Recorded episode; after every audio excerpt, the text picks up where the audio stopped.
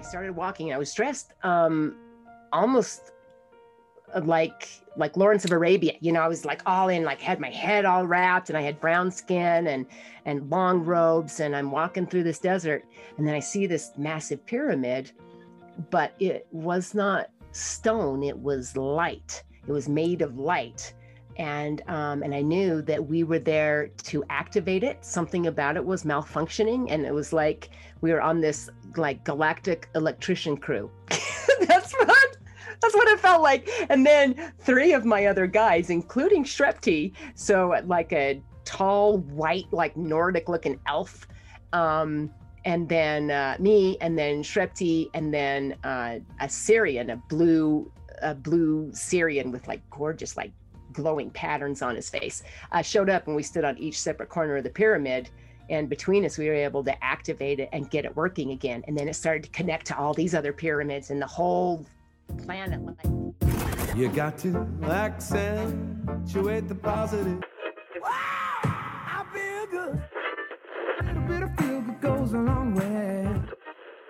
You're listening to Karen Swain, teacher of deliberate creation, accentuating the positive, showing you a way to a better life. Accentuating the positive, it's not just fad, it's sanity. Who in their right mind would accentuate anything else?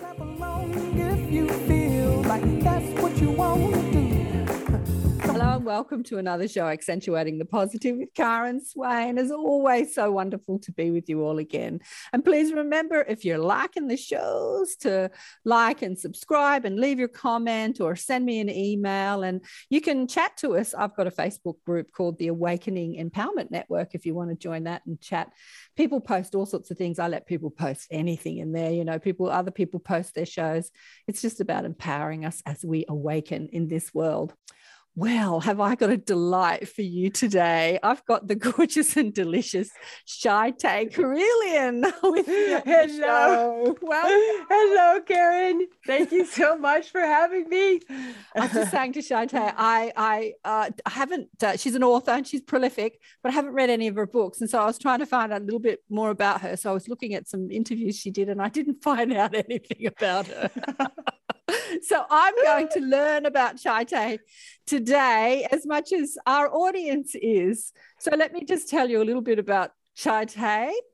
Shaitae Carillion's greatest passion is the birthing of a new world out of an old, something we are currently right in the middle of here on planet Earth.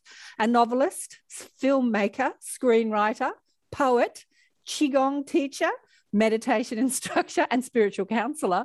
Shaitae is the author of two feature length screenplays and over 100 uh, or 300 poems, 300 poems.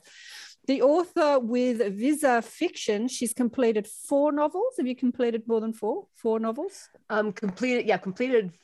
Have we on to five, four, four completed and ready. and, and five on the way, and 15 Yeah. more to come, including the visionary fiction series Leader of Legend. She's also the author of the award winning film or short film, The Wolves, which is a, a longer film, right? The Wolves is going to be a longer film. Um, yes, so the feature we're now in uh, pre-production on the feature length film of the of the short film. Yeah. Cool.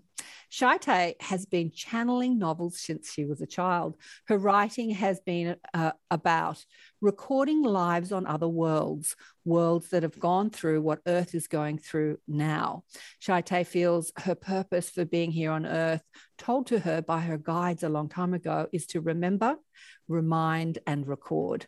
She's been writing about other worlds going through the same transition that Earth is now for over 30 years and believes Earth is being reborn into a new light and a new way of being. She believes how we live and show up in the world is vital at this time on earth. Many people are here to hold and draw down the light, and she is bringing these stories and this light into the world through her writings, her work, and her movies. Shaitae lives in Park City, Utah, USA. Utah. And you've got a couple of you've got a couple of uh, websites. You've got shaitae.com and you've got shaitaecarillion.com. What what's the difference between the two of them? um, so shaitae.com is my own um, personal website, and then shaitaecarillion.com is one that the uh, publisher set up for Ah. each of his authors. So yeah. Oh, okay, cool. Okay, so let's hear about what was happening to you as a kid. Like, when did it all begin? oh, well, it uh, began actually. I wrote little things as a as a five year old, was just always writing, and then at nine, I wrote a little short story uh, for a writing contest. The school it was a Halloween writing contest, and they said write a story and enter it, and we'll have this little contest. And and uh, and I wrote that at nine. Uh, the same way that I all of my writing since then has happened. I just saw this little image in my mind and as i started to write about it it just unfolded like a like a movie that plays inside my my third eye. And i just write what i see. And so i did that and then we turned it in and then i never heard anything. And then i got home one day from school um, after well actually that day the teacher had gone to the chalkboard and written this huge word on the chalkboard. He'd written the word plagiarism none of us had ever even heard that word. We were in ninth grade, you know, or nine years old. So what is that? Not ninth grade. Um, and we're like, we don't know what that is. But the whole time he was looking at me and I was getting really freaked out and kind of stressed. I'm like, why is he looking at me? And then I get home. My mom said the teacher called uh, called me into school saying that they did not admit your story into the contest because they said no nine year old could have written it. And that was all they had. They didn't find out where I'd plagiarized it, nothing. You know, they just said, no nine year old could have written this. So clearly she stole it. And that was that. And my mom said, I told them that I watched you write it and then I typed it up for you, you know, on my typewriter because I didn't know how to type. But um, so after that, I kind of got you know kind of scared as a little kid you know uh, this happening and and then at uh, 13 i had a dream and it was in may and a year later to the same night i had the continuation of that exact same dream and that same day i started to write and started to write um, actually my first novel which i think it will be my last novel. I'm almost at over a thousand pages on that one wow. from when I was 14. And I think, and I kind of have the like the intuition, the sense that it was my first and it will also be my last I ever write. So it's not out and it will probably not be out for many, many years. But I did start to write that and it was the same thing. It was just like this download of of memories. And I would just write what I saw. And then um, the leader of legends saga that i am currently working on the, that first book happened at 16 also from a vision i was just sitting in my room and i see this man standing underneath a tree and uh, then i pulled back and just started to write about him and it just unfolded. And that's the first book in the leader of legend saga um, wing and neon and it's that will eventually be four books in the same world involving um, the same people. But yeah, it wasn't until like in my late 20s, early 30s when I realized that all of the novels that that I am that I'm getting, that I'm remembering of other lives on other worlds are worlds that are in that transition period. They are going through a time of where the old system is decaying and falling apart and something new is being built. And I had that epiphany moment where I was like, that's why these, because I know that we've all lived myriad of lives, you know, um, yeah. but I'm like, why is it these in specifically that I'm remembering? And um, and I realized that that was why that was the common thread through all of them is it's an expansion of consciousness into a new world as the old one and the trials that come with the old worlds mm-hmm. crumbling and falling apart. Yeah. Absolutely. I was saying, you know, I was on a group last night and we were talking about this and I was saying it's a bit like those renovation shows. You know those renovation shows on television? Where they have to break the house apart. And then they have yeah. like they've got demolition day and it's like he comes yeah. with his sledgehammer and he goes, Demolition day. and I'm like, we are going through demolition this day. This is demolition day. Oh, 100%, isn't it? Oh my goodness. Yeah to you know to build the new home you have to break down the old one. So yep. so these Absolutely. are channeled messages. When you started receiving this information did it come with like spirit guides or like did they kind of give you a clue or are they just giving you the information? Like how's it happening? How's it unfolding? Um, so i eventually so i had and this i found this with eh, you know meeting other experiencers and just reading about other experiencers i had all of the same experiencer you know a lot of the same like big animal heads all of a sudden showing up in the window and you're like mom mom can you see that? No i can't see that. And you're like it's right there. And then invisible friends invisible friends seems to be a real common theme among experiencers. And um, I do remember as a child going up in two different ships. One was, and I didn't know it was an Arcturian vessel until I had another vision of tall blue beings surrounding me. And they said, We invite you to sit in council.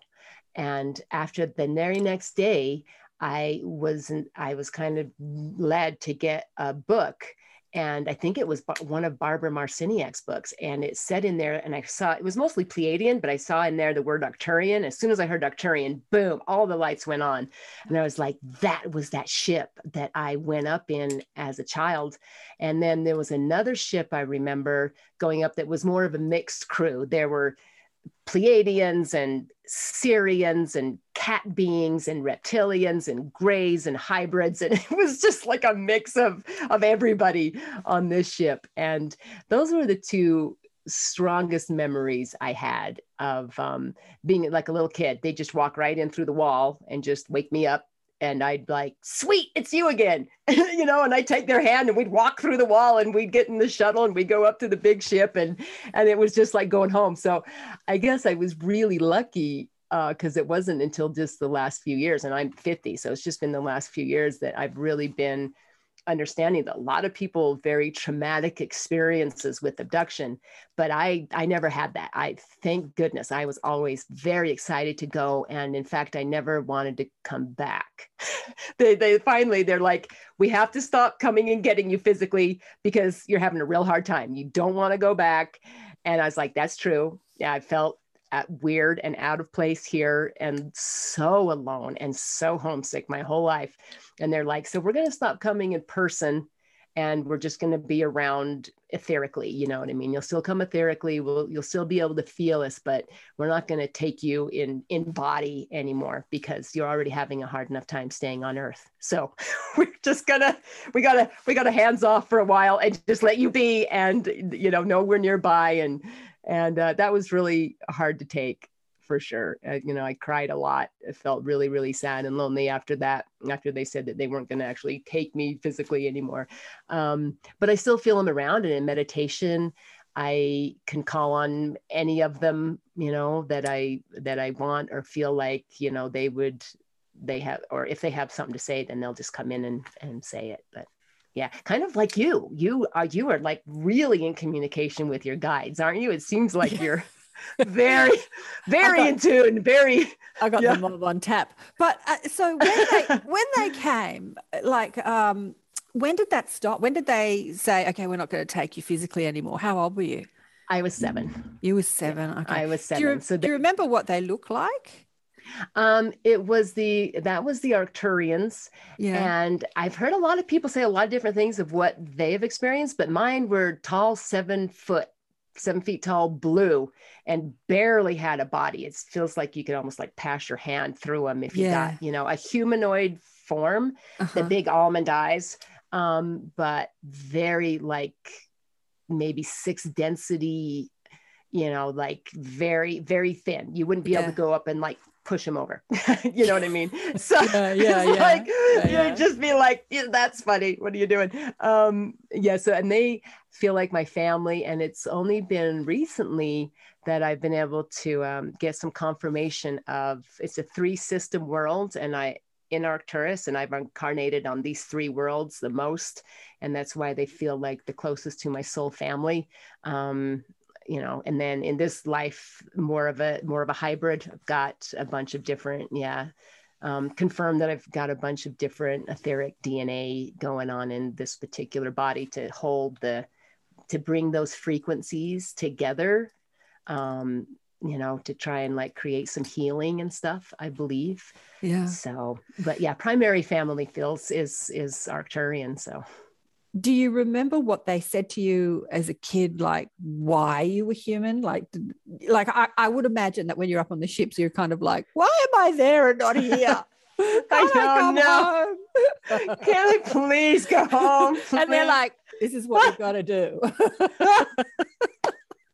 And you're like, ah, no. it's like wait, my my friend, a close friend of mine, of mine, we say all the time. We thought it was a good idea at the time. That's what we want on like our headstones. We thought it was a good idea at the time. We're so stupid. not oh, stupid at all. It is a good idea. It just feels like it's not a good idea. It just feels like it's not like when you're in lockdown for months and months. Right. Especially the last two years, right? You're like, okay, maybe this was really dumb.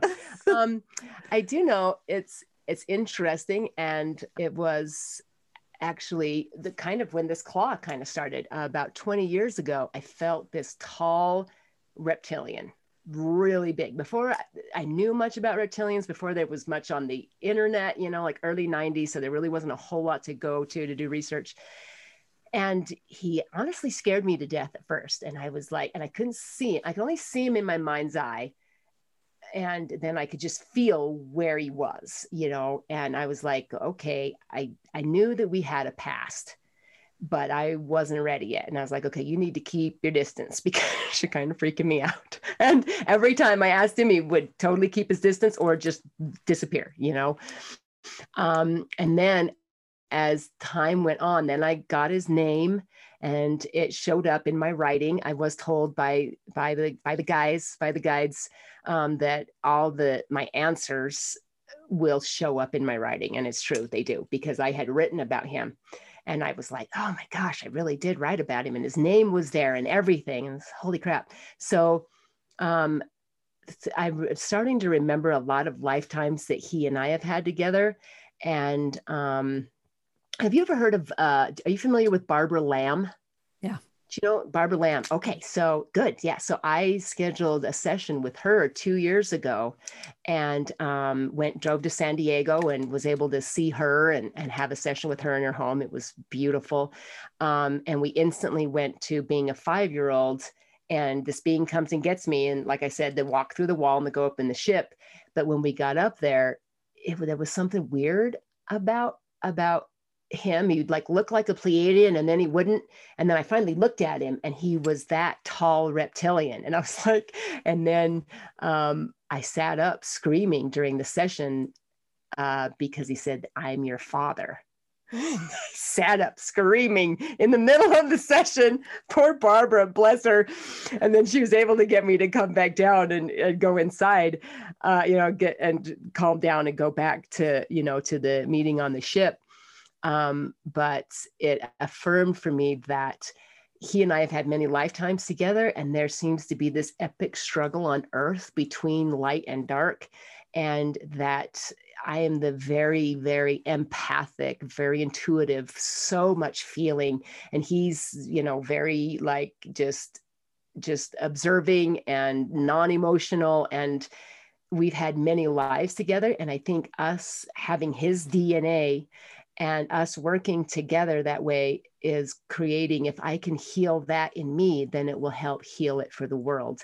So i understood that that's why we did that in this particular body in this particular lifetime to help heal those old wounds even from the orion wars and you know and earth and all of it to help heal heal that. And he's learning so much from me. He's learning about emotion and about connection and these kinds of things and but he's still very very loving to me not in like like like you and I would probably experience, you know what I mean? But we're so animated and stuff. But I still feel a great deal of love and uh, protectiveness uh, from him. And I did get the world that he is from, but they said it's not on our star map, somewhere in Scorpio but um, you know, but he said he would not be offended if I just called him the reptilian man. But I do have his name, and you know, and I've been calling him by his name for years, and and um, so I think so that was really special because you get little hints, you know what I mean. So it's fun to kind of put the puzzle together and and then receive that affirmation that you know that I felt a long time ago that we have worked to, that by our working together and so many reptilian species now are realizing that they cannot progress beyond the sixth density as service to self.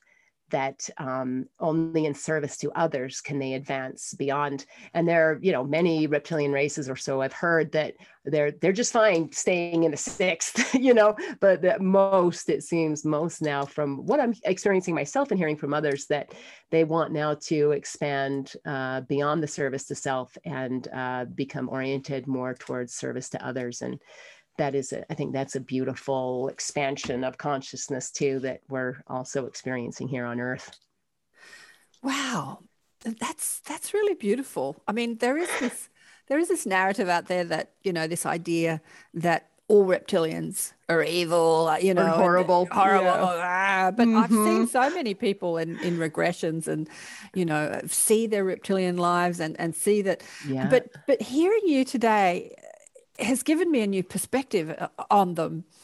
So, a race that has been predominantly service to self is you know doing its best to turn it around and it's yeah. and it's contacting you know souls that are coming into the human body to help them like i'll help you you help me and together mm-hmm. we'll make a difference you know yeah, yeah yeah it's a beautiful co-creation you yeah. know where and i need to be more calm and more centered and he gives me that you know because the more i get involved in the problem and forget that this is just a biosuit and i and you know and trying not to identify just with this body and this ego he is great at helping me breathe and just get some perspective on it you know and then i help him understand the human emotion and and the empathy and you know all of that kind of thing. And it's it really is a beautiful co-creative process it, that it we're in it is. And, and of course, all of us as humans have what's called the reptilian mind,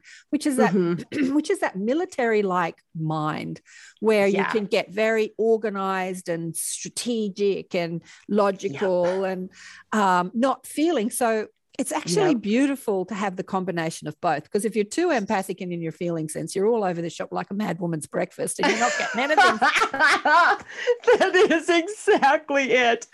So oh, yes. it's, it's nice to have that sort of strategic military type sort of influence inside that creative, free flowing, yeah.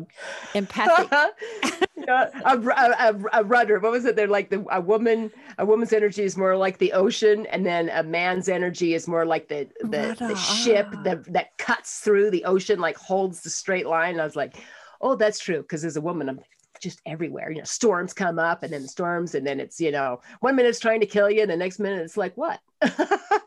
so so yeah. so for people that are watching the video, like show them your finger, show them your ring. Oh, so people on audio, I'm going to describe it to you. It's a metal ring on her index finger, which is like a claw. It goes all the way. Yeah all the way. It's fabulous. It's fabulous. So, what's it's the funny. story around that? You said that something had something to do with him. What's well, yeah. So I think um, it's uh, Shrepti. Shrepti, cool name. Shrepti, yeah. Um, and I, it's so funny because I was just so attracted uh, when I saw it, and I was like, "Whoa, I have to have that." And it wasn't until later I realized, "Oh, that's clearly his influence." You know what I mean? It's like this is why I was so attracted to this, and it's like, "Oh, I have to have it," you know. So it was just funny. It was just like all the little things that we love and we're interested in. It's like if you tug on that thread a little bit, you can see where yeah. it's, you know what I mean? There's a bigger that, story behind it. The bigger story behind it. Yeah, yeah. yeah. Other lives and other experiences and yeah, that come so, into play. Is he one of your characters in the Leader of Legend series or mm-hmm. where is he no. where does he fit in the writing? Um, he is he has shown up in two of my novels now that are not completed and yeah are separate from the Leader of Legend. Um, Leader of Legend was more inspired by I know now um, and and Urma, uh, one of the feline one of the feline cat races. So this this big black cat head with glowing green eyes. That was one of the ones that showed up in my bedroom window. And I can only assume now it was after I'd been up in one of the ships and they were dropping me off and then you know how a lot of people will see owls is a really common one or or a deer or whatever. So um, this big cat head. And then that cat, the just keeps showing up and the cat showed up it's a big black panther with glowing green eyes is uh, features heavily in wing and neon that's like wing's spirit guide kind of in um in wing and neon so it's funny because i mean that showed up as a 16 year old and this big cat was there um in wing and Nian as yeah So, as so like, Wing and. Neon are characters in the Leader of Legend. I didn't. I didn't. yeah they're uh, they're two brothers Okay, so Wing and Nian is the first book, Leader of Legend Saga One, Wing and Nian. Yep. Wing Yep. and Nian. Yep. And then the second book is uh, oh, Um, did you see the it son of the son of you. You tell me the son of. Oh, okay, so um, actually, Son of the Metna is a different world, and that's going to be two books, and that one is done. Um, so that's yeah, that's a different world, and then Wing and Neon is going to be Wing and Neon, and then the second book is Jason and Tama. Jason is Wing's son, and then the other two are um, Lant and Monterey, who are like the mentors. They're like the Obi Wan Kenobi, Obi Wan Kenobis of Wing and Neon. And so we're going to be going back in time to tell their story. And then the last one is going even further back in time from Wing and Neon and talking about Lyric and Seka, who is Wing's like great, great, great, great, great grandfather. So we're kind of doing the Star Wars thing, kind of starting out in the middle and then going a little ahead and then going back in, you know, back to the future, um, going back into the past to tell the story of the leader. So that's the four books there. And then Son of the Metna, um, I think it'll be two books. I've kind of started the second book um, in that of that world. So So the four books that you've written are two in the Leader of Le- Legend saga, and then Yep. two novels that are separate, but they separate. they kind of dovetail with the stories that are in the Leader of Legend saga. Is that how it's Um, actually, no, they're totally separate. So Son of the Metna is completely different world. Um, and then Tristle and Journeyer is the other one that's done. And it's also a completely different world. The only thing they really have in common is that they are visionary fiction and that in each one of them, an old world, an old way of doing things and of being is is dying. And these people are kind of you know the this the seeds and the kind of the pivot point into into a whole new world. So that's that's really all that's the common thread of all the writing but they're all uh yeah different worlds. So visionary fiction i love that name visionary fiction. Um, have your guides said to you that what they're giving you is is remembrance like memory or is it com- is it complete fiction like what what is Um, what is visionary, visionary fiction? Visionary fiction. Um yeah visionary fiction took a long time to come to. I i explained it as um as instead of writing something where the the world devolves into something worse apocalyptic or you know end of end of times or whatever that visionary fiction is about yeah there'll be some hard times but eventually it will get better instead of turning into zombies. So that's that's kind of my, was my definition of visionary fiction. And then a friend the other day um, who's part of the visionary fiction alliance she said for me it's about an expansion of consciousness. And i was like that's that's the that's the best thing i've heard ever. So it is. Um, it's You about expansion into consciousness. You are an answer to my prayers to my screaming at the television because I love fiction. You know, I love sci-fi and Oh, fiction. And there it's always so negative. It's and it's Mhm. and so much so much of the futuristic shows that movies that come out are the sort of apocalyptic theme world has Mhm. died and everyone's suffering and they're struggling Yeah. to survive and they're all killing each other to for the morsel of food or whatever you know and then Mhm. quest is to whatever the quest is but it's always yeah it's like and i watch this stuff and i think what is with these people obviously these people are creating a timeline and reality that yeah is available to Right. go down right right not Uh, the one yeah. i want to go down i want to go down this no this like okay you know demolition day happens and then we're renovating and we build the new house the building of the new house the better more modern more sustainable house yeah Oh, 100%. Yeah, I I have a hard time watching it too. I'm like, is there anything is this I know it's because it's really what sells.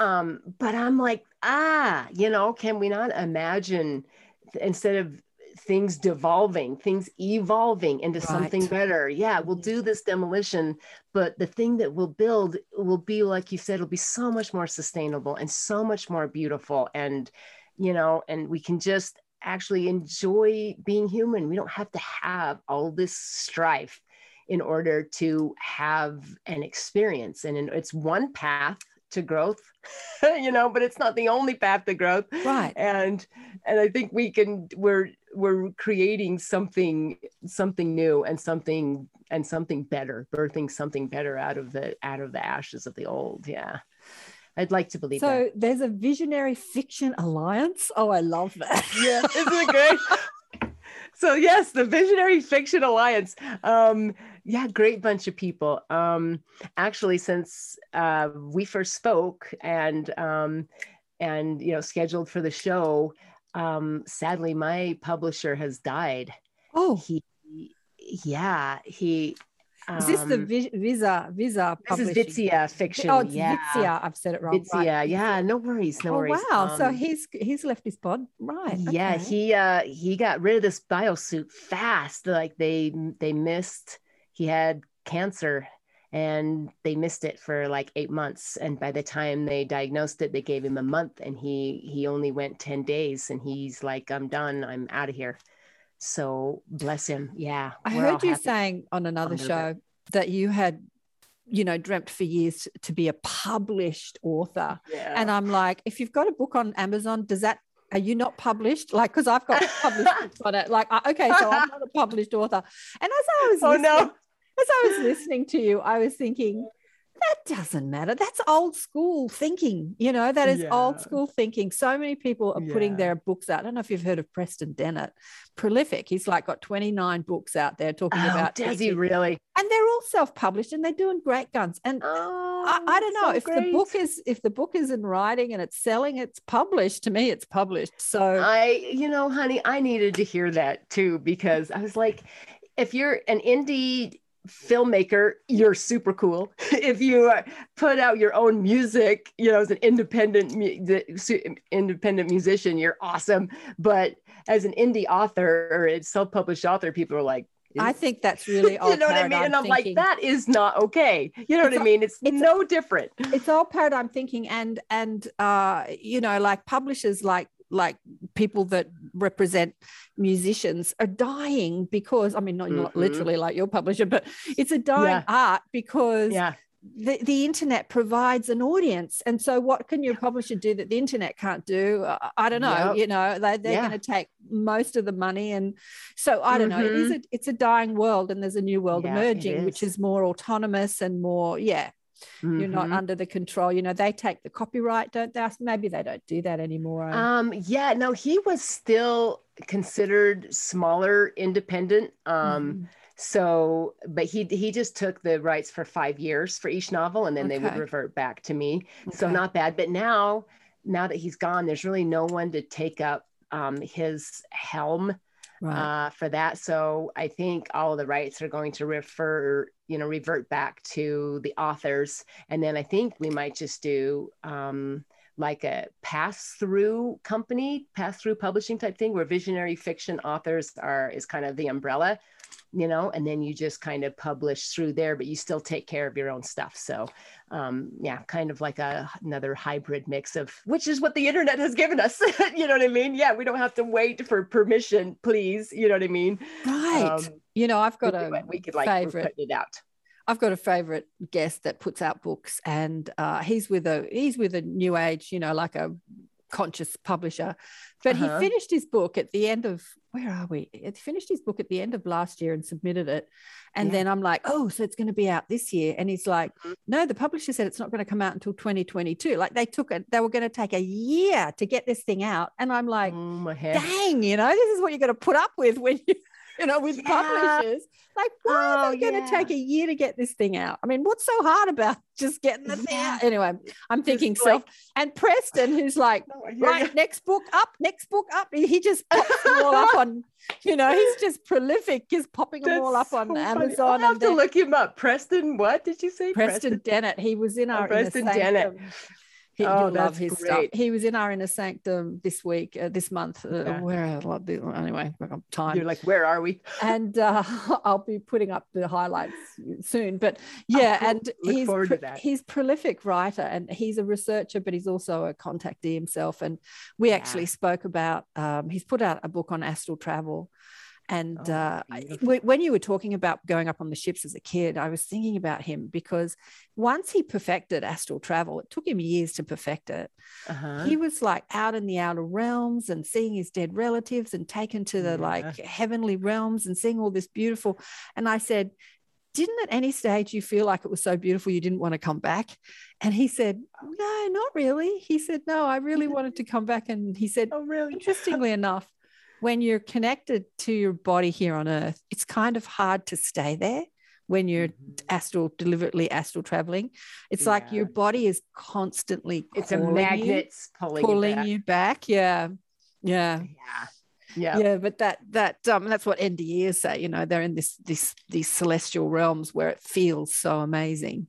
Yeah. And they feel like they want to stay there and not come back. But uh Well, that's interesting what you said. I just put pieces together when my crew, one of them, um, was like, "We're not taking you physically anymore because you don't want." That makes sense now, right? Keep the physical body here because it's that magnet. It's like we are probably all up on ships etherically all the time, Right. right. but this body is a magnet to keep pulling the consciousness back until we're done doing what we came here to do. So that makes a lot of sense. I Yeah. know. And, and this really is this is what Preston was saying. It's something I've always known that we're all out of body. Everyone is out of body at night. Mhm. Oh, but yeah. we have no memory of it when we come back in the morning. And he said that he saw his sister and his brother out of body when he was astral traveling. And he said, You know, you're out of body, don't you? And they go, really?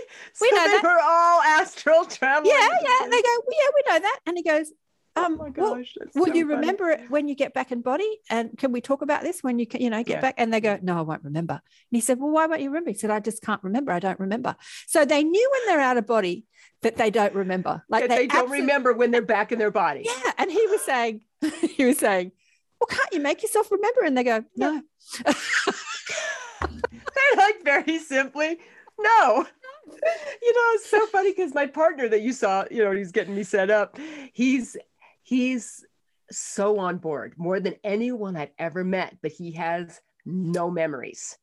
No Right. memories. Yeah. and he and it's so frustrating for him sometimes and i'm like there's got to be a reason why your soul you know your higher consciousness is like you don't need to remember you know what i mean there's got to be a reason but it's sometimes like very frustrating like i just want to remember just one little thing and i've seen him on the ship when i go up you know what i mean and i remember so i've told him and he's totally like cool you know but it's you know, this amnesia suspicious thing for that he would remember this amnesia thing for humans is so strong. It's so strong. And I guess I'm getting now that it's all a part of the activation of your DNA. The more that you activate the the other strands of your DNA, the more you have memory and access. It's all part of the awakening process.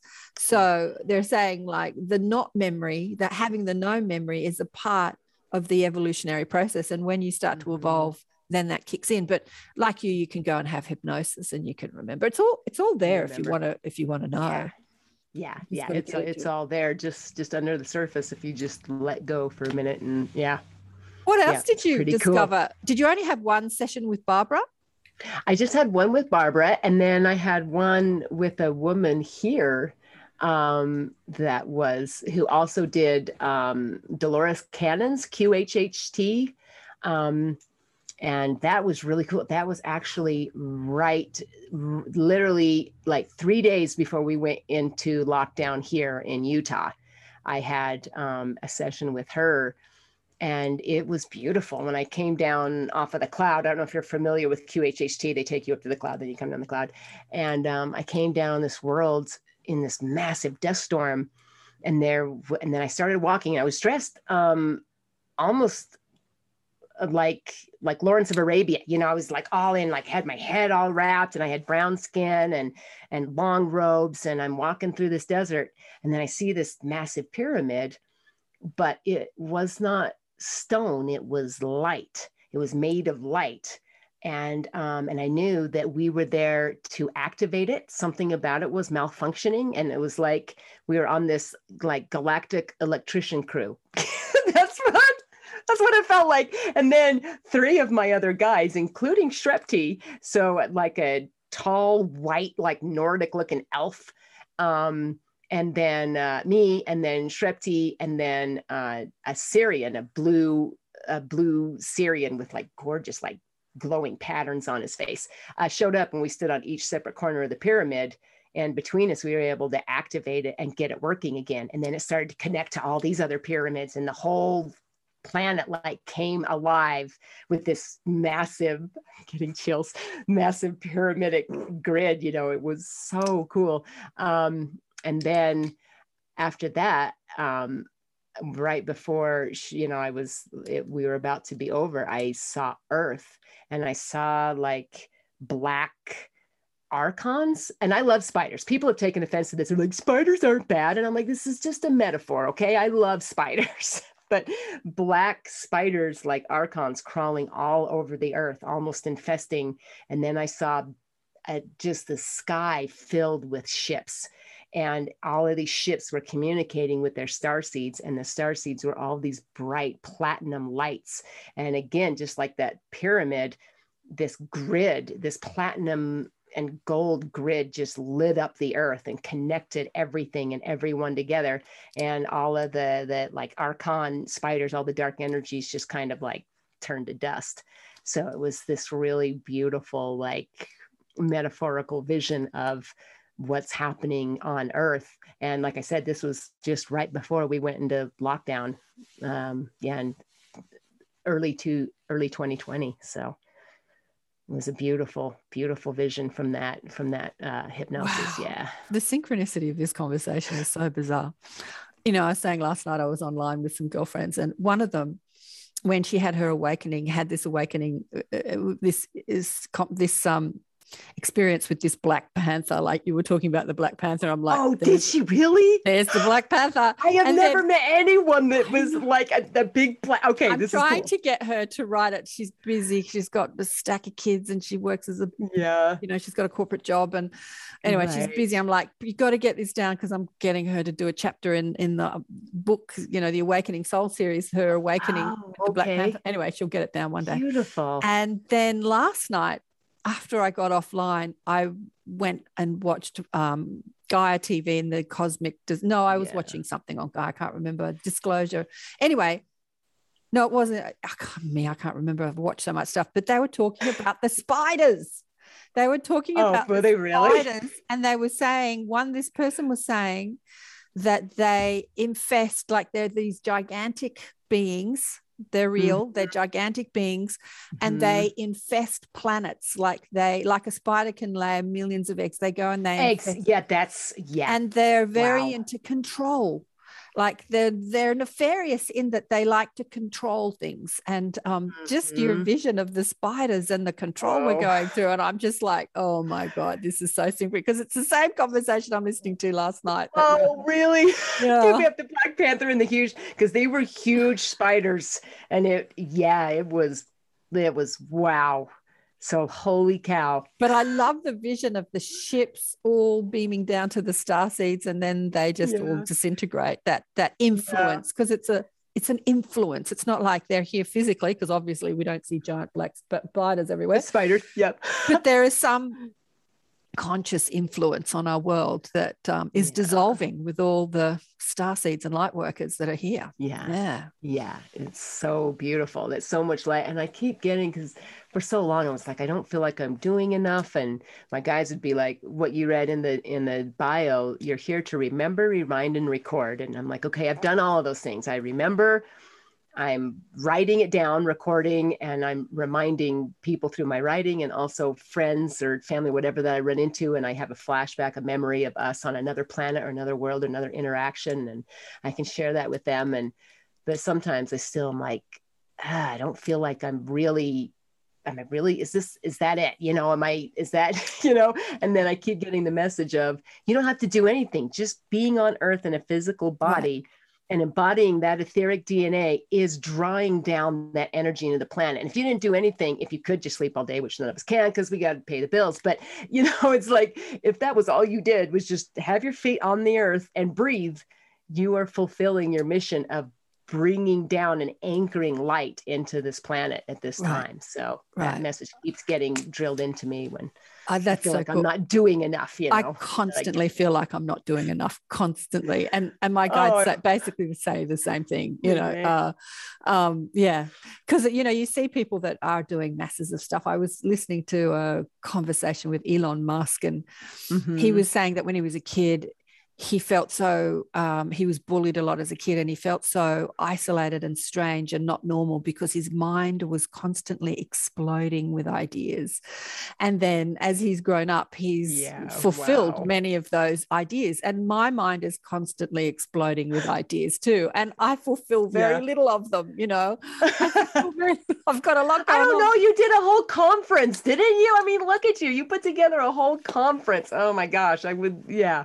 but That's um, but I constantly feel like I'm not doing enough. And, and my guides say the same thing. Like when your mind is exploding with ideas, you feel like you have to fulfill all of them, but you you don't. Uh, You don't have to fulfill all of them. Maybe just having the idea is just anchoring that consciousness here on earth. And if somebody else manifests your idea, it's like I was having a conversation with a friend the other day.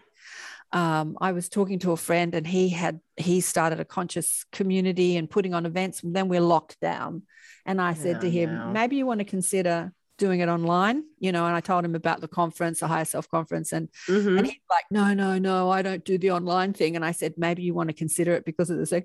And so a week later, he's doing this online conference with a whole lot of my friends, and I'm I'm not included in it. And then I I was sort of like got in my ego, like, huh, why didn't they include me in it? And Wait a then I- minute. That was my idea. I'm all over it. And, you know, then the book's conversation with God, there's only one of us in the room. So, of course, I did the conference because we're all one. Exactly. Right. I know we get so caught up with identity and who, you, me, you do it, I me, because we just have to remember that if it happens, it happens. It doesn't matter who does it because it's all, we're all one. So I'm doing it, but I'm doing it through you. I'm Isn't writing that- through you and you're doing shows through me, you know, like.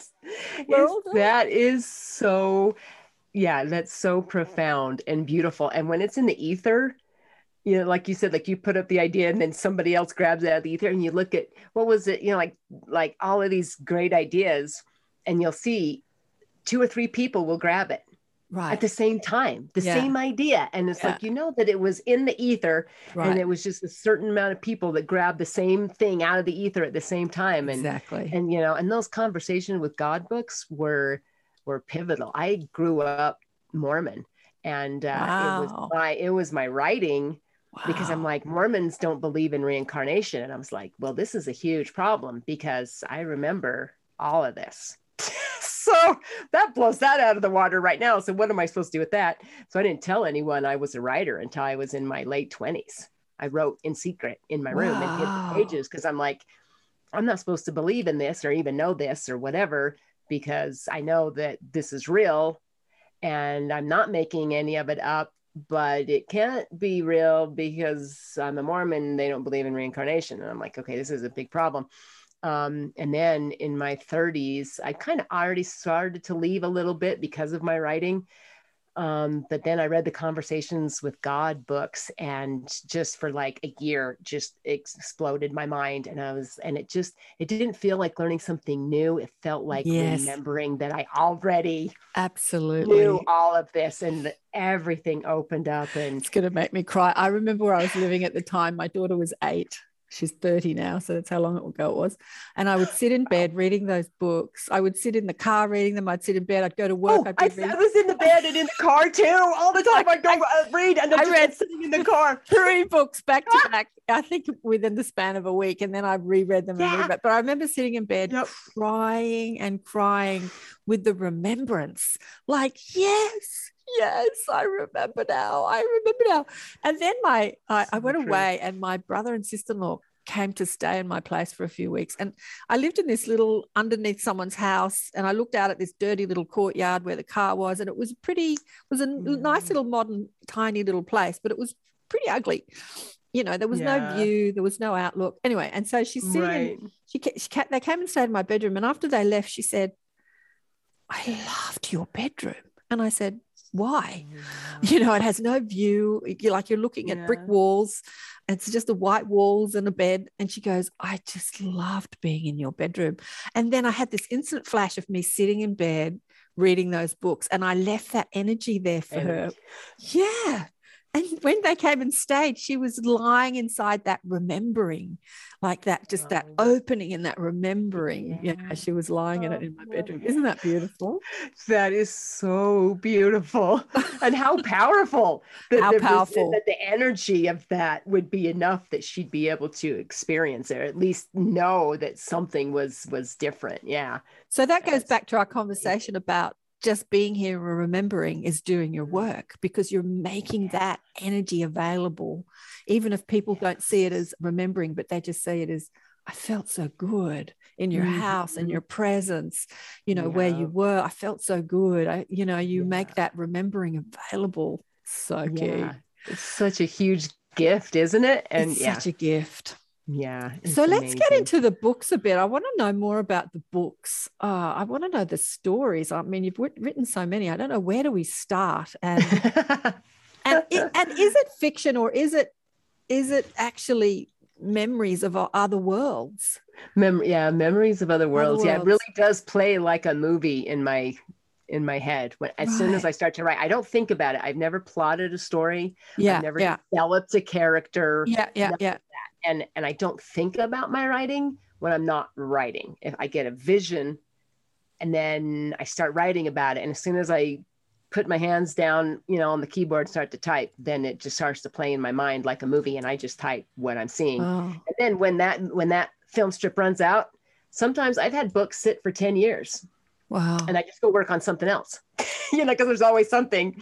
There's always oh, there's always editing to do. You know what yeah, I mean? yeah. So before I get another download and I'm like, I don't know what happens here. I'll write to a point and I'm like, I have no idea. There's a huge hole in my book, massive hole in my book. I don't know what that is.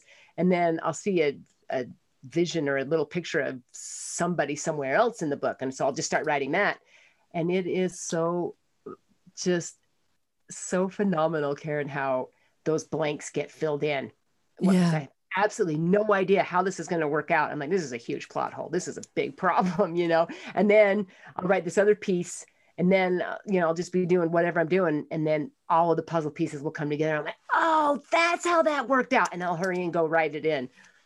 It happens over and over and over again all, with all of my all of my novels. Yeah, it's, it's such a fun, intuitive process. It's so great. It takes a lot of faith though, because you're like, ah, I don't know, how I'm gonna figure this Yeah. out. But You just got to wait to the next installment. Um, yeah. I, I, I often think that Harry Potter came through like that. It must have. Oh, right. Oh, I feel that way. I feel that way about Harry Potter and about Star Wars. right. I feel that they just like boom, Avatar, you know, that they just Right. like boom, it was just a download and they just Yeah. yeah.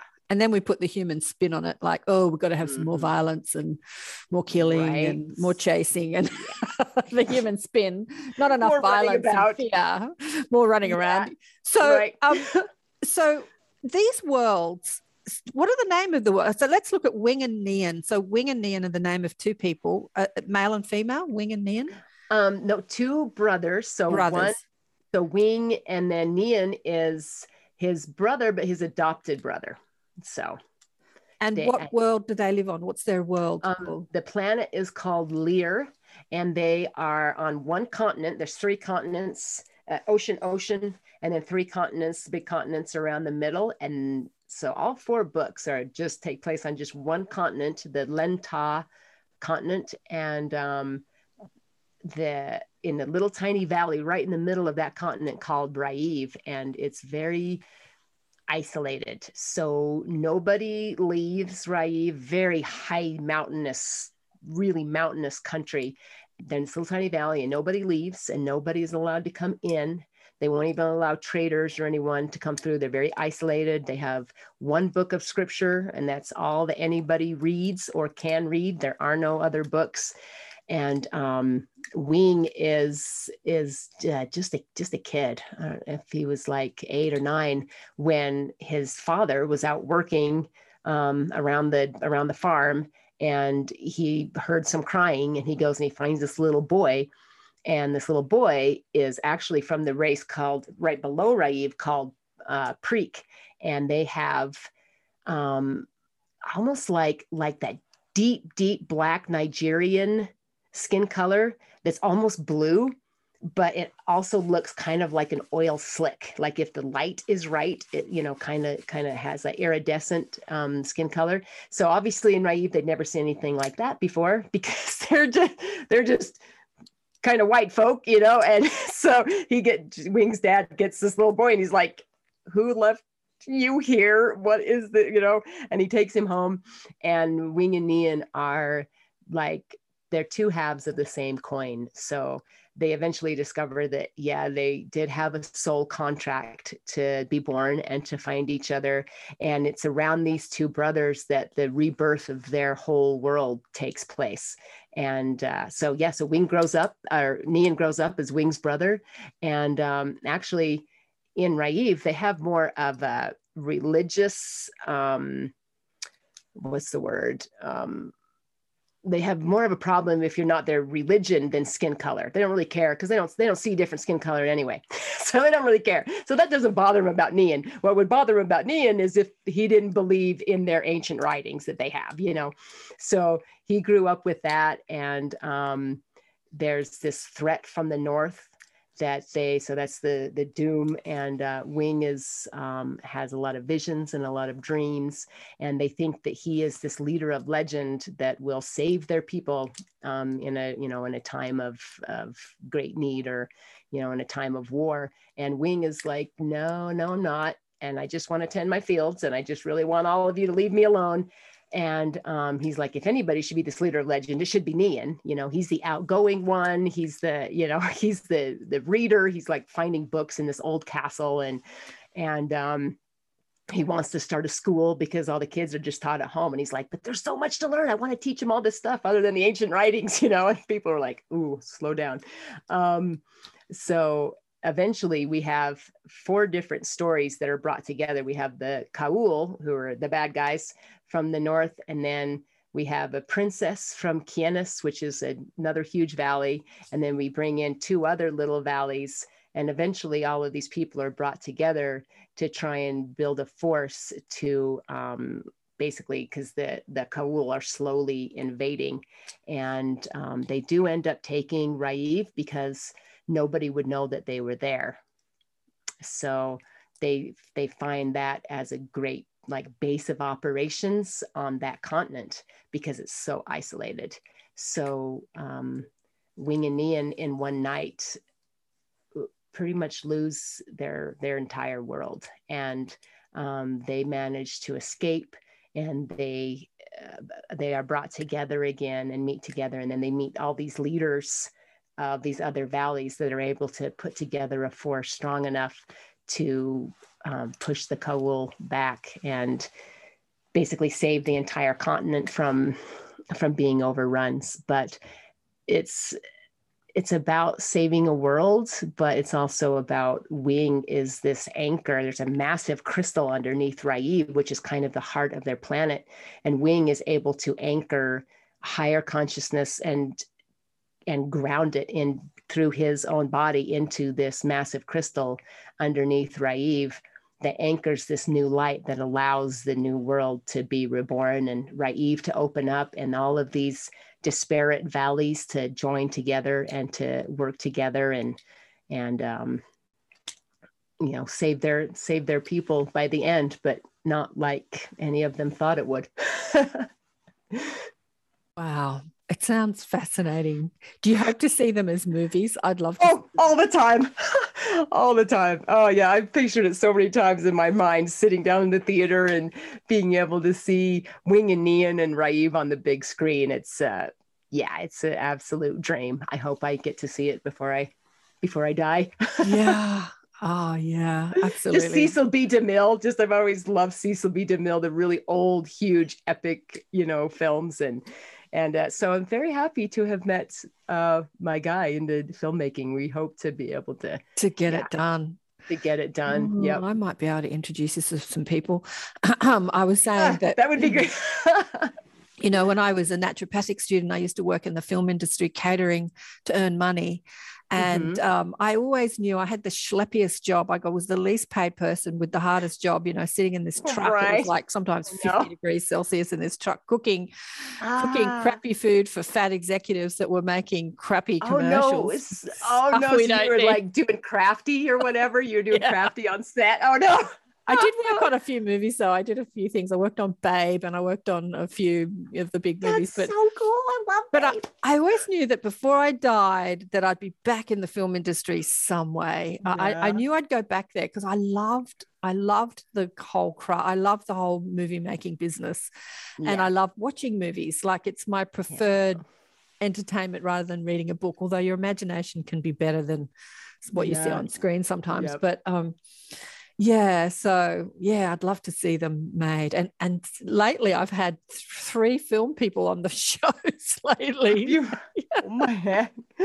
I need, making yeah, I need to go find those because it's hard because we want to make movies like, well, you know, like The Matrix that open people's minds. Right. every time we try, they're like, uh, we don't know what to do with this. This is like, you know, even more niche than like Cloud Atlas or something, you know. And I'm just like, ah, we want to make movies that that do that, you know, that that open people's minds and and bring in a bigger energy and a more hopeful. And it's yeah, and so far we haven't had much luck finding you know investors for that kind of film, and it's just heartbreaking. I'm like, Times oh, are changing, though. Like you say, there's so many star seeds that are awakening, and Mhm. they're placed in all areas of life, and they're inside the movie industry. They are the producers and the directors and the Yeah, casting no, I directors. and- agree.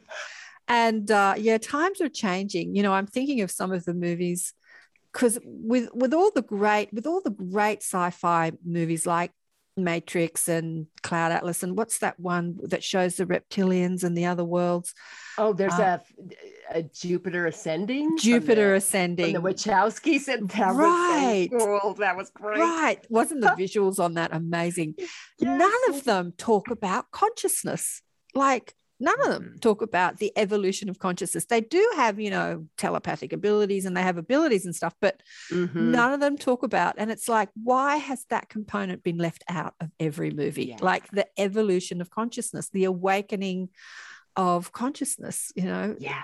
Yeah. that's that's that's the saga like that's No, the that- story anyway It is. It is day. a hundred percent. And I'm like, you know, our uh, everybody asked me, they're like, what is, you know, what's the biggest problem, whatever we're facing? I'm like, our our physical technologies, our phones, our things are far exceeding our spiritual technologies. Right. Consciousness has to come first. You, you you keep trying to put the the cart before the horse as it were i'm like all of these other problems in our world in society in, in everything they will all resolve themselves 100% completely naturally if our consciousness evolves first. When? When, when? our you know consciousness just evolves yes. evol- they're just reminding me they're saying there are movies out there that have that and i'm like oh yeah what? They said the last airbender and i said yeah that's true.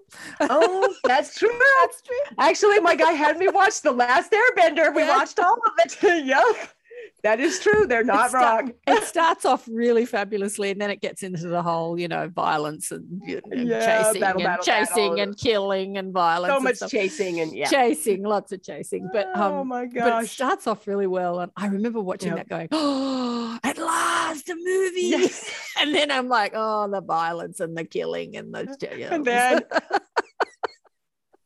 you know, it's so funny. We just went and saw Free Guy. Have you seen Free Guy yet? no what's out. that Uh, the Ryan Reynolds movie where he's in Oh, a video Ryan game. No i haven't And, seen uh, it free guy Yeah, I don't know if this. I don't know about spoilers. Maybe I shouldn't tell you, but it it actually ends up in a way that it's like, hey, maybe life can be better without all the violence. You know, we don't need all the murder, murder, stabby, stabby all the time. We can actually live and be completely rather fulfilled without all of that. So when you go, if you see Free Guy, then then you'll know what I mean at the ending. Okay don't cool so that's out in the for you. cinemas now is it it's probably Yeah. not out on on the streaming yet yeah it's just Not been released out there yet. Yeah. Oh, amazing. What time is it? Uh, we've only been going for Yeah. about an hour. I feel like we've got in so much in the hour. I'm at, I'm at six. We have gotten in a lot. We have. We've got a lot. Okay, so the Leader Beautiful. of Legend series is um is about Wing and Nian all the way through. And you said Yep. that you want to do another 15 books. So that is that a 15 books in the series?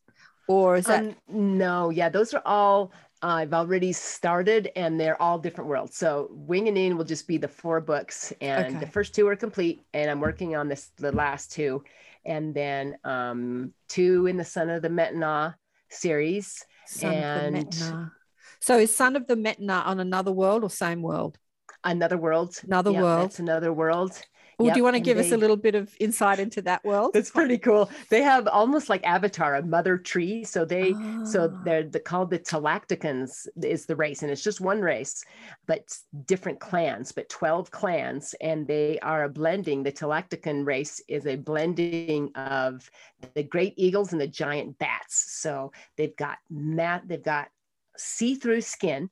So you can almost see their their bones, almost not quite, not quite see through, but close. You can see their bones. You can see like their blood vessels and stuff.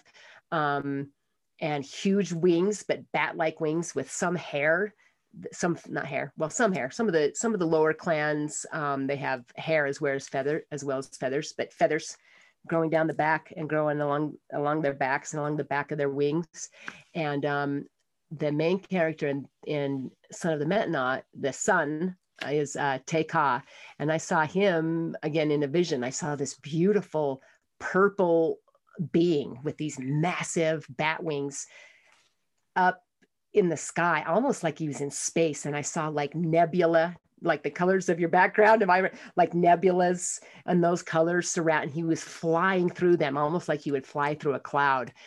And he was so just amazing and beautiful. And I was so enthralled. And then, and then he stopped and kind of hung in midair. And then I saw along his his back, along the big humerus bones of his wings, black, like black veins. And I was like, oh crap. And then I realized he has this thing called the Bane, which is a death sentence to Talacticans. Um, it's not contagious, but if you are born with it, then basically your clan will hunt you down and kill you because they don't want that stigma associated with their clan because it is a, a death sentence. Um, there's no cure. And Teka is the youngest of 17 sons of Clan Metna, which is the master clan of the Rushalan jungle where they live. And um, they their home tree, their mother tree is uh, yeah, kind of think Avatar, you know, massive mother home tree, and that's the home of the first clan, um, Clan Metna. And the story opens with him going through his initiation, which is this huge brand. They put this huge brand on his back, and their skin is very sensitive. So it almost melts into the bone. And they figure if you survive this initiation, then you are worthy to one to be in line to become an heir, you know, of the to be a lead, the leader of the master clan.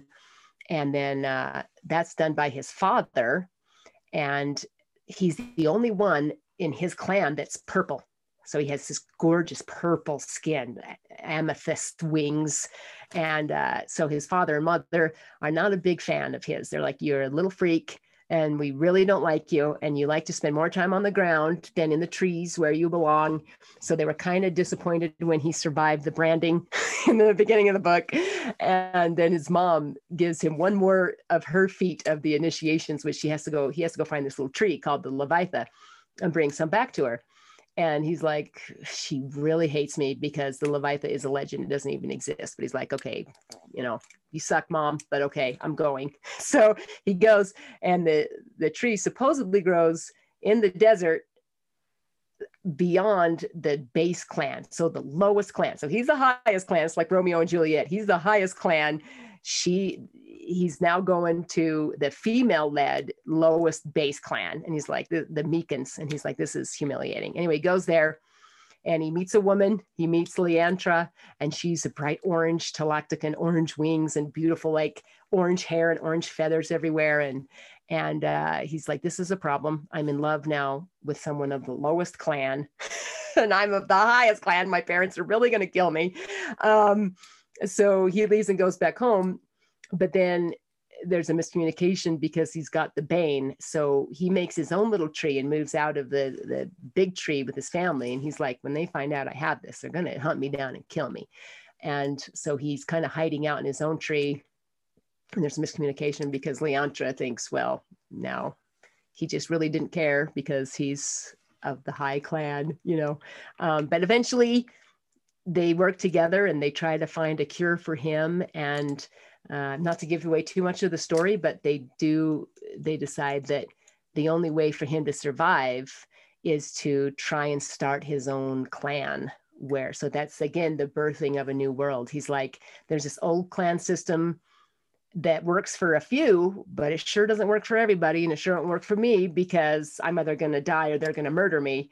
My own you know, family is going to kill me. Um, so he tries to start a new clan where anyone, even if they have the bane, they are welcome to live there in peace and you know until they die, unless they can find a cure. So again, it's the building of a new world, and he and Leantra, uh, by the end of that book, try and uh, try and do that together to build a to build a 13th clan wow yeah. It, it, yeah it's again repeating the conversation that i had on last night with the girls. That's so funny. We're all right in the same wavelength That's great. I know because one of them you know is married to a very conservative husband and he's mm. like but nobody in my world thinks or speaks like you. You know, you're the strange one. And she's like, I'm not the strange one, honestly. But we were just thinking, she was saying, I'm really seeing, I, I you know, we, we talked about the split in worlds, like the split in consciousness and, and the evolution mm. of the two worlds. And she said, I always used to think, how is this going to happen? How is this going to happen? How is this going to happen? And she said, now with what's going on in the world, I see how that's going to happen. So um, that split in, you know, unless you unless you change your paradigm, your way of thinking, you're just going to go mm-hmm. down that old world paradigm. Yeah. So, with you coming from a Mormon background, how do your family relate to you?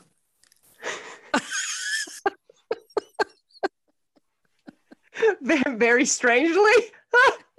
did, they, did they come with you or did they say okay you've gone crazy you're off on your own you know like or did they say oh wow that sounds good let me come with you? No. no you know you know they've been actually very sweet. They've never staged an intervention. Um, i think it's because when i left the church i didn't leave it for sex drugs or rock and roll or for another church which i think was very confusing. So they're like, the only reason to leave this church is if you're going to join another church. And I was like, no, because you know, the conversations with God, it's it's all one thing. God is everything in everything. There is nothing that is not God. I am God. You are God. I am is is is us, you know. Right. And it was like um but since you know I didn't go off the rails and I'm actually a reverend. Um, I did my uh, degree. I did a metaphysical degree, which come which also grants me ministerial rights through the University of Sedona, um, the International Metaphysical Ministry. Oh, okay. It's, uh, is that the University of Sedona in, in Arizona? Yeah. It's the yep. interfaith and, practice. Interfaith is that interfaith or is that different? Um, no, that's it's different. It's yeah, different. Another one. Different. Okay. Yeah, oh, interesting. Mm-hmm. Um, but he went to Dr. Uh, Leon Masters. He actually went to the United States government, and uh, though it's under a ministerial heading, he was able to get actual lettered degrees like BSMC or MMSC, you know what I mean, for these degrees. And I'm like, sweet, because I have all of this metaphysical knowledge that is completely unrecognized in any normal university. You know what I mean? Right. So where can I actually show that I have this in, immense, you know, all this knowledge? But I'm not gonna, I'm not gonna be able to go to Harvard and have that knowledge recognized. Right. I mean? All this study and all of that. So I found this university in Sedona, which is Sedona, Arizona. You know, it's a real yeah. hub for. Mm. It's amazing. Um, so I was able to get my uh, bachelor's degree there in spiritual counseling, and I'm working on. I finished Amazing. half my master's work. I'm working on my thesis, which I've written three novels in the time it should take me to finish just my thesis. so bad. I just I need a tutor. I need a tutor for writing this thesis. Um, on uh, and I'm doing that on reincarnation, and uh, then I have my doctorate too. Which who knows, Karen? I may never as long as it's taken me to finish the master's paper. But yeah, so my family's been actually really great. They're like, okay, you're really weird, but they've always known I was really weird. And it was funny. My oldest sister actually joked as a kid that I was dropped off by a spaceship. Not spacey at all. Not, I found Star Wars on my own. I found Lord of the Rings on my own. None of my family is in any of this. If they knew half of what I've told you on this podcast, they, they probably would be like, okay, Shy, you've really lost your mind. Right. Um, yeah. but but they've all been, we still speak. My mom and dad both are gone. Uh, but my uh, two of my brothers and sisters live close and we're really close and we talk all the time. And yeah they're they're they know i'm weird but they're okay with it. And you know I don't tell them they're wrong but, and they don't tell me I'm crazy and we just get along. So So they weren't interested in like reading the conversation with God books. Because I mean the thing about Mm-mm. the beauty of the conversation with God books, it is, it is, you know, it's coming from that really religious perspective. It's like marrying spirituality and religion. It's like it it's it's a bridge, it's a real bridge for those mm. two ideologies. And yeah. um so they weren't interested in in it. Mm. No, not at all. And I think because the they've got I, they're like they've got their faith, and I, am not yeah. not going outside that box. And this is my is, box. I'm in my box. Yeah. Yeah, and that's very that's that's everything to them. Right. You know, okay. I mean, my family on both sides for generations. You know what I mean? And so I know that I did come into this family to be the first one to break some of those generational you're smiling you know what i'm talking about to break some of those generational ties you know what i mean and to be an opening and i don't think it will happen for any of them in this life but mm-hmm. as far as this generational line mm-hmm. you know i I know for sure that I that I preloaded myself with the ability to to get out, you know, to mm-hmm. see a broader perspective without hating it without being antagonistic right. because if i'd right. been if i'd left it because i was angry mm-hmm. well that's just more bad that's just you know that's just that's not helping anything but because i had no animosity uh, for the church or for them staying in or anything that is just purely not for me um, you know we've all been good there were no even with my mother who's re, her religion was one everything everything, everything mm-hmm. to her mm-hmm. um, she still, you know, we were still, we never had a falling out. I never had a falling out with mm. any of my family over it, you know. So it was more just, you know, that I was kind of liberal. I'm just, I'm apolitical now. I, I just, I'm just about consciousness. But, right. you know, when I think they had more of a problem when I was liberal in my early 20s from a very conservative than they did with all of my, yeah, yeah, you're, you're an ET. Okay, that's fine. they probably had more problems with that I was a liberal for a few years than, uh, geez, than with the fact that I am, yeah, I'm an ET. It's funny. Because, uh, you know, I have a friend in Utah who came from the Mormon background and she, yeah. she's, you know, gone down her spiritual consciousness evolution. And, um, mm-hmm. you know, she sees people that do leave the church just being so angry with the church and, and just throwing out the baby with the bathwater. And she says that it's not necessary because she said so much of what she learned inside the Mormon religion was to, you know, speak to spirit, and it helped her with her. Um, connection with her own spirit guides and uh, all, all, that sort of thing. So she said, "There's a lot of you know, there's a lot of beauty. There's a lot of teachings in the church that are that are beautiful. Uh, mm-hmm. you don't have to throw it all out. You don't have to diss all of it. But um, she said that that's a big she wanted to address it, you know, have sort of groups addressing people that are really angry and they go mm. completely hedonistic and materialistic right. and, and do all those things that you're told you're not supposed to do. I don't know the rules, and the, but you're not supposed yeah. to do this and you're not supposed yeah. to do that. It's do like all the things you're not supposed to do. They just go nuts. And yeah, and I think because I never did, they were like, okay, well, that's weird too, but whatever, you're fine. so oh man, that's, that's, a fascinating, interesting story too. To you know, the live and let live, let you have your um, uh, let you have your beliefs without trying to pull you back in, and um, yeah, yeah. without disowning you and all that sort of stuff. So yeah, they, cool. it was it was pretty. Yeah, that was it was pretty great. I got lucky that way. A lot of people don't you know don't experience that smooth of a of an exit of a, of a, transi- a transition yeah for sure you know with my family there we're all star seeds and uh, but i my brothers have not uh, like one of my little brothers, he works in the military though, so he's very indoctrinated into Oh, military thinking. But he's Yeah. awesome. I remember he's a brother from another mother.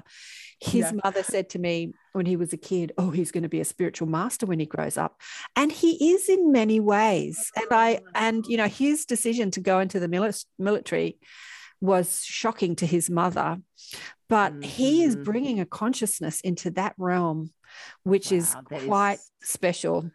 And uh, but there has been some dis- a massive disclosure happening this year, and I sent it to my other two brothers who are Yeah. completely sci-fi obsessed, you know. And I've had Oh, this good. conversation with them. I'm like, "So you believe in aliens?" And one of them said, "Oh yeah, I believe in them. I just don't believe they're here."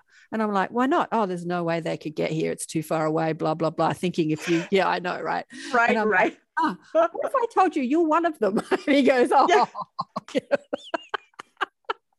you're like you're like pat pat pat it's okay you'll get there you'll get there I'm like uh, i don't think they're here and you're just chuckling like oh you're not only talking to one you are are one, yeah. i'm gonna take this really small steps buddy because i know this is gonna be rough I sent them both a text yesterday and I said, Have you checked out these documentaries? Because on our mainstream, on our one of our biggest television channels, there was this massive Uh-huh. UFO documentary, disclosure stuff.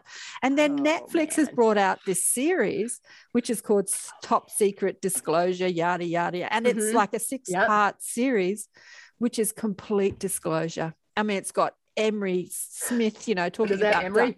Emery, and it's got Caroline Corey in it, and Mary Rodwell, and you know, and all the normal sort of military talking heads, and but Right. just everyone's in there, and I'm just like, oh wow, so yeah, there it is there it is. it's everywhere it's so exciting It's Yeah, exciting. it's That's what I'm really, saying. So. really exciting So yeah. these producers and directors are going to be waking up and they're like, "Yeah, we're going to totally make these movies. yes We've got to keep holding on to that vision." oh we do oh we do because it's so exciting i'm so excited for that oh, Yeah. oh man Yeah.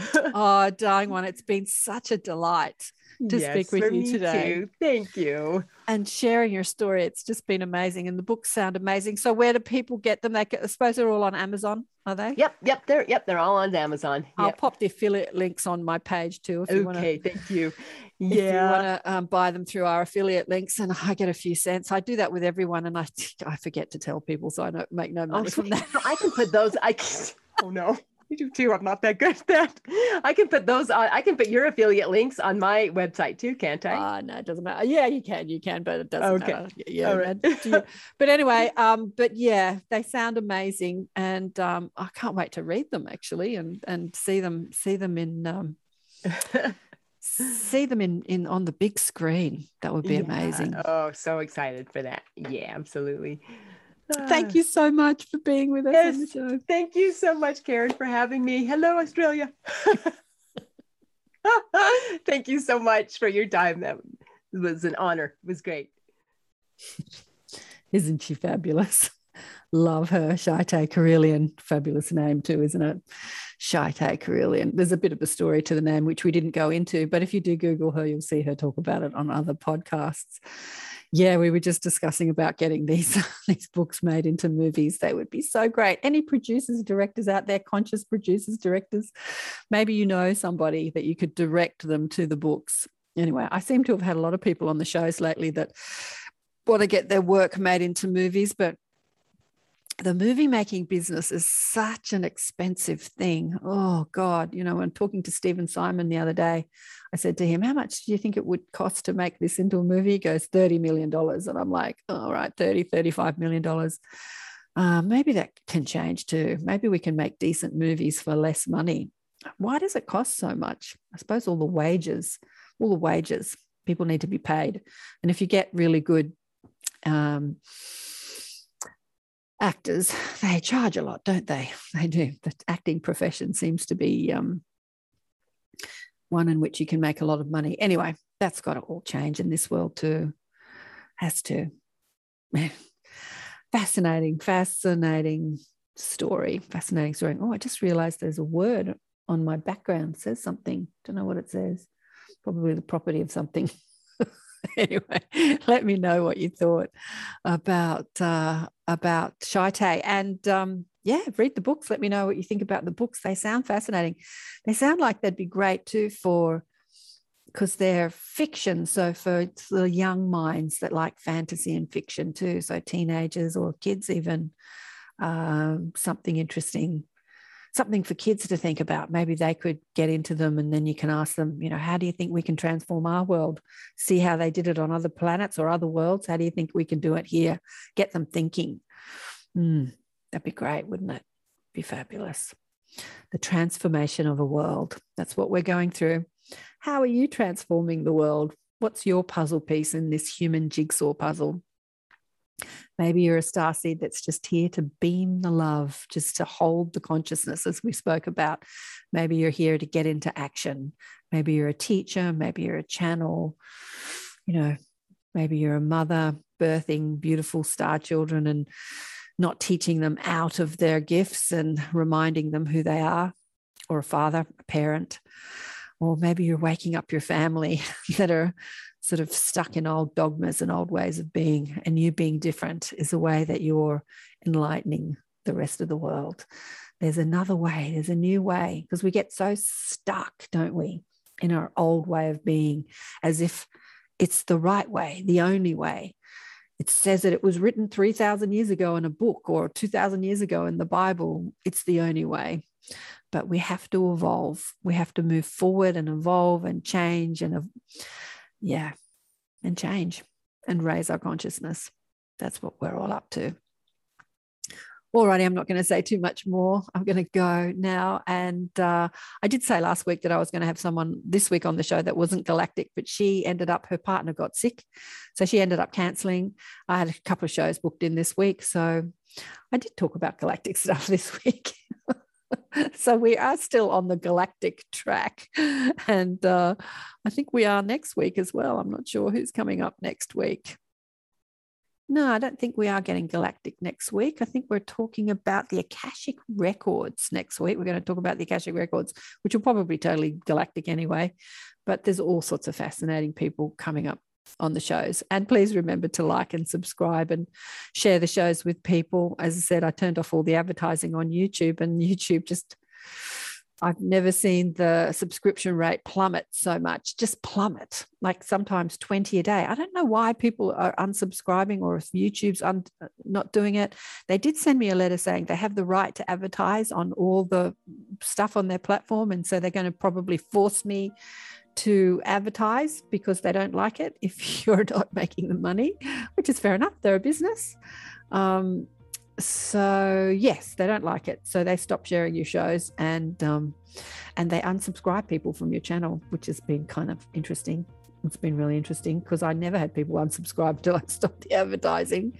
And I would have thought it was the opposite because that advertising so annoying. You're just getting into something and then, you know, a Kentucky Fried Chicken ad pops up right in the middle of what you're listening to someone saying, oh, wow, that's really fascinating. And you're completely interrupted by this car ad or something anyway so uh, i might need to, i might have to they might force me to turn the advertising back on. We'll have to wait and see. And if i do they might start sharing the shows. So it's up to you guys to share the shows and get the word out there. Uh, and um, i don't know what happens on the audio platforms. I think it's a different deal but on youtube definitely. All right, big love to you and uh, Inner Sanctum. Not sure who's coming into the Inner Sanctum, but we did have Preston on in the Inner Sanctum on Monday, and I'll be editing that this week and get that up next week, the highlights, because that was a fascinating conversation with Preston. He's awesome. I just love Preston Dennett. He's such, he's so enlightened. He's such an enlightened master, and he's so humble he's he's really an extraordinary. The more I have conversations with him, the more I find out about him. Because he's not someone that talks a lot about himself. He started to more, like he started to do shows talking about his own experiences on his YouTube channel. But he's someone that shares other people's stories because he's a researcher. And when you quiz him about his own stories, he's he's more fascinating than anyone else he talks about. He's just just he's amazing. Anyway, so I'll be getting those highlights up. And uh, yeah, remember to buy the book, Awakened by Death, if you haven't already. And I'll see you next time. Bye for now.